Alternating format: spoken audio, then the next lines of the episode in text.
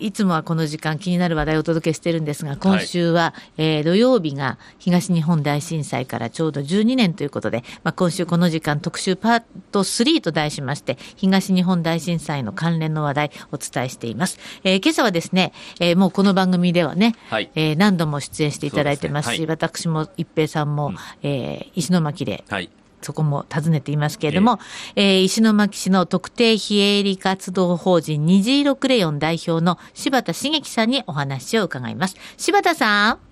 はい。あ、ご無沙汰してます。おはようございます。おはようございます。よろしくお願いいたします。ます。えー、あの、毎年毎年、あの、出演していただいていますけれども、虹色クレヨンっていうのは、えー、宮城県石巻、こちらを拠点に活動していて、えー、被災地の子供たちに居場所を与えて寄り添うという、そういうコンセプトで、えー、活動していらっしゃると。こんな、今すごくざっくり言っちゃいましたけど、こういう活動で合ってますか？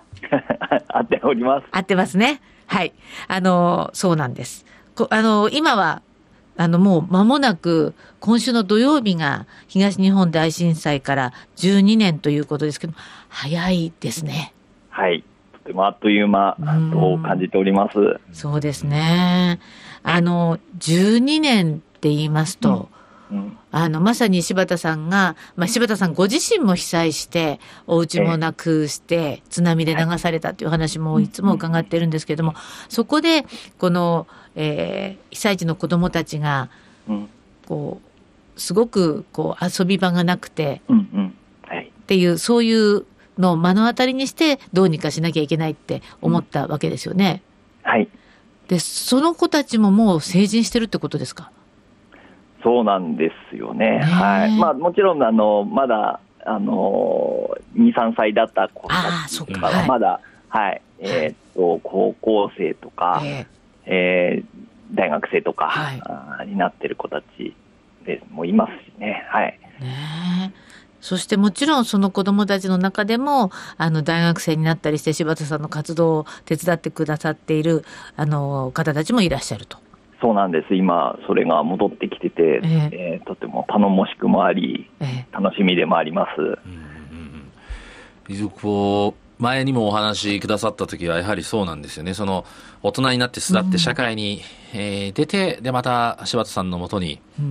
戻ってきてと、うん、このいい循環が生まれてるっていうお話もされてましたけど、はい、柴田さん自体の活動としてはこう今現在の虹色クレヨンはね、はい、どんな活動が主な活動になってるんでしょう、はい。えーと、今ももう変わらず子どもたちに寄り添ってという、はい、えー、形は変わらないんですけれども、はい、今、子どもたちのこう話を聞くと、えー、なんかこう安心できる居場所っていうのが、えー、うん少ないのかなっていうのを感じてます。はい、はい、で自分、まあ子供の自分の声っていうのをこう聞く、聞いてくれる相手が少ないのかもなっていうのを感じていて、でそれをこう我々もちろん我々もですけど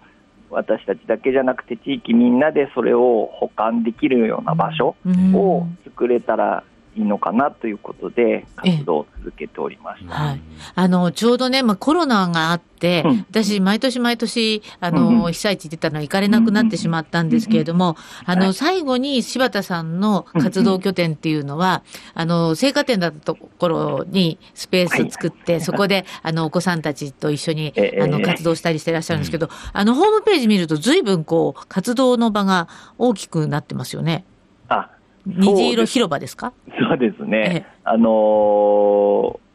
ょっと来ていただいた時は、え、あのー、八百屋さんをベースに、えー、っと遊び場作ったりとかしてたんですけど、今はそこからまた移動しまして、あの畑をお借りしてですね、はい、えー、虹色農園というか、はい、あの、あ畑兼遊び場っていうのを作って、い。いですね。要するに土触りながら、いろいろ活動していくってことですもんね。そうですね。そうすると、あの、外なので、まあ、コロナ対策にもあり、しかもあと地域の人が外の方がこう入りやすいというか、なんか中室内になっちゃうと、なかなか地域の人が関わる機会が少ないので、そうかもしれませんね、クローズのの空間にいるよりは、こうアウトドアにいる方がみんなも声かけたりして、スーッと入ってきやすいっていうのはあるかもしれませんね。開けててね。ね。あそうなんですね。ホームページ見るとそうですよね。農園、今日も、ええ。ー、予定では10時半から農園プレイパークですか。あと3時から農園活動と。これ連日、月曜から金曜までされてますけれども、これどういう内容なんですか？もう本当に、ええ、あの、えー、っと、勝手に作ってる公園に近いのかな。ええ、そこに人々がこう集まって、でも子供というキーワードを通して、こうみんながこう、うん、のなんだろう、えー、っと居心地のいい場をお互いに作って、うん、うんそうですか。っていう場を作っております。じゃあ、もう畑では普通に野菜とか果物とか作ってるんですか？あそうですね、季節に合わせてなんですけど、今はほうれん草なんですが、いいですね、あのチヂミほうれん草というのが、大好き、こちらの地域ではありましてですね、あのそれを作って、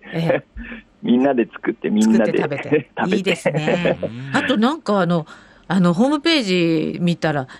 なんか陶器も今作ってらっしゃるんですか？そうですね、石巻で土を掘って、石巻の釉薬をかけてっていうのを作ってるんです、石巻あの金華山から金華、だから石巻金華焼きって名付けたんですね。そうですね、勝手に名乗っております。でもこれ、すごく味のあるグレーで、なんかこう、はい、すごく土っぽさも感じる、うん、いい、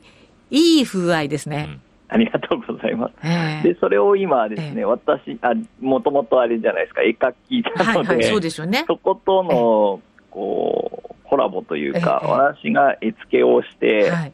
それで、えっ、ー、と、金貨焼きをですね、また進化させようと。ああ、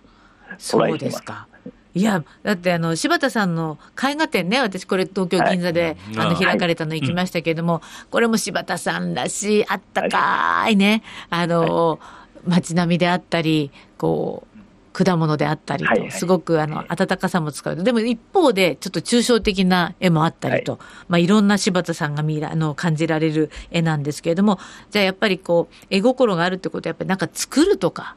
私なんかだってなかなか焼き物焼こうったって昔々楽焼きに行った時も苦労したぐらいですから。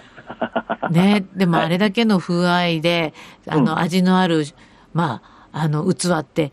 なかなか作れないと思うんですけど、じゃあこれもだからお子さんたちと一緒に活動していると。ね、はい、一緒に作ったりして、うん、そうですね、石巻らしさっていう感じですね、うん、これ広がっていくといいですね。あ、そうですね。ねそれも楽しみにしてます。えあのまあ、震災から12年ですけれども、もちろんこう震災の時に多感な、えー、時期だった子どもたちもいれば、まあ、本当にさっきおっしゃったみたいに、2歳っていうと、どこまで記憶が残っているのかわからないんですけれども、あのいろいろなこう子どもたちと接してきて、柴田さんご自、まあ、柴田さんご自身、この12年でお父さんにもなったわけですよね。はい。はい、こうどうですか？しあの被災地の子どもたちの心っていうのは、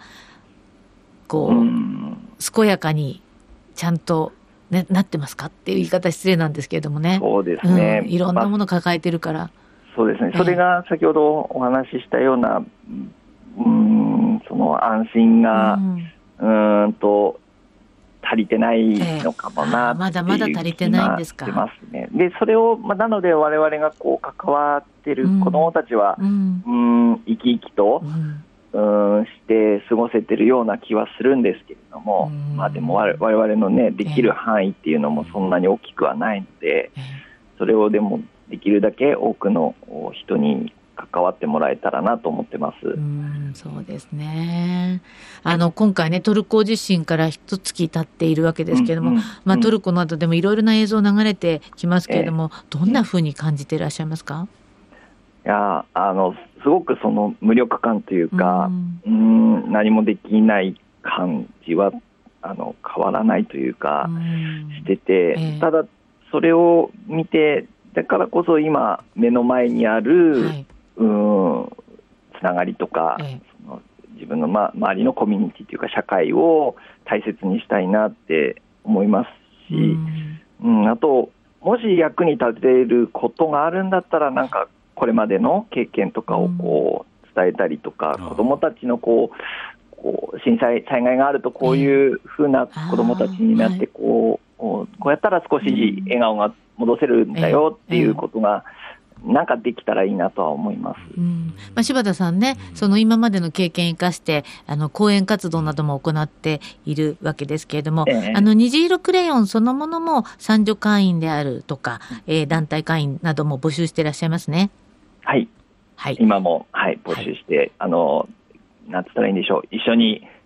あの、子供たちを見守って、そうですよね。くれる人を増やしていきたいと思ってます、うん、もうね、日本は本当に子どもの数が減ってきてるわけですから、うん、国全体で、地域全体で子どもを育てるっていう感覚が本当に必要ですよね。ええそうそのように思ってます。はい。あの、虹色クレヨンの活動に賛同する方、そして支援したいなと思う方、虹色サポーターとしてね、あの、いろいろな、あの、賛同の仕方、支援の仕方がございます。えー、詳しくはですね、虹色クレヨンと検索していただきますと、ホームページで、えー、その様子出てきますので、はい、ぜひ活動とか、柴田さん、どんな方なのかとかも全部出てるので、うん、あの、ぜひ、えー、見ていただきたいなと思いますが、まあ、もうすぐ12年です。私たち、ね、あの、ちょっとコロナで本当にこう、うん、あの、行かれなくなっちゃって残念な気持ちは強いんですけれども、私たちこちらにいて何をすればいいでしょうか？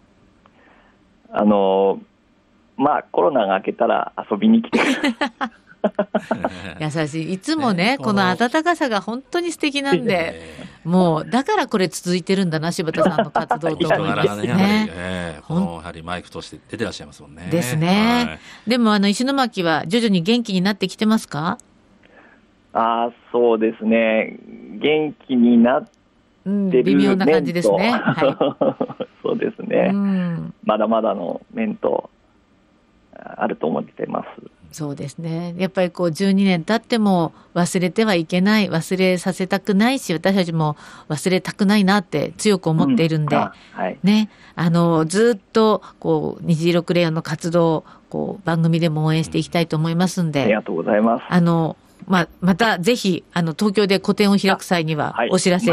いただきたいと思います。はい。はい。ありがとうございます。はい。じゃあ今日も農園の仕事があるんですね。あはい、遊びに行ってきます。これ突然ボランティアしたいっていう場合も、そのボランティアの活動、うん、参加方法も載ってますよね。載ってますね、募集方法が。はい。ぜひ、はい、ホームページから。はい。見ていただければと思います。はい、ありがとうございます。今朝は宮城県石巻市の特定非営利活動法人虹色クレヨン代表の柴田茂樹さんに、まあ、間もなく東日本大震災から12年が経つ、え今の石巻の様子ですとか、あと虹色クレヨンの活動などについてお話を伺いました。どうもありがとうございました。ありがとうございました。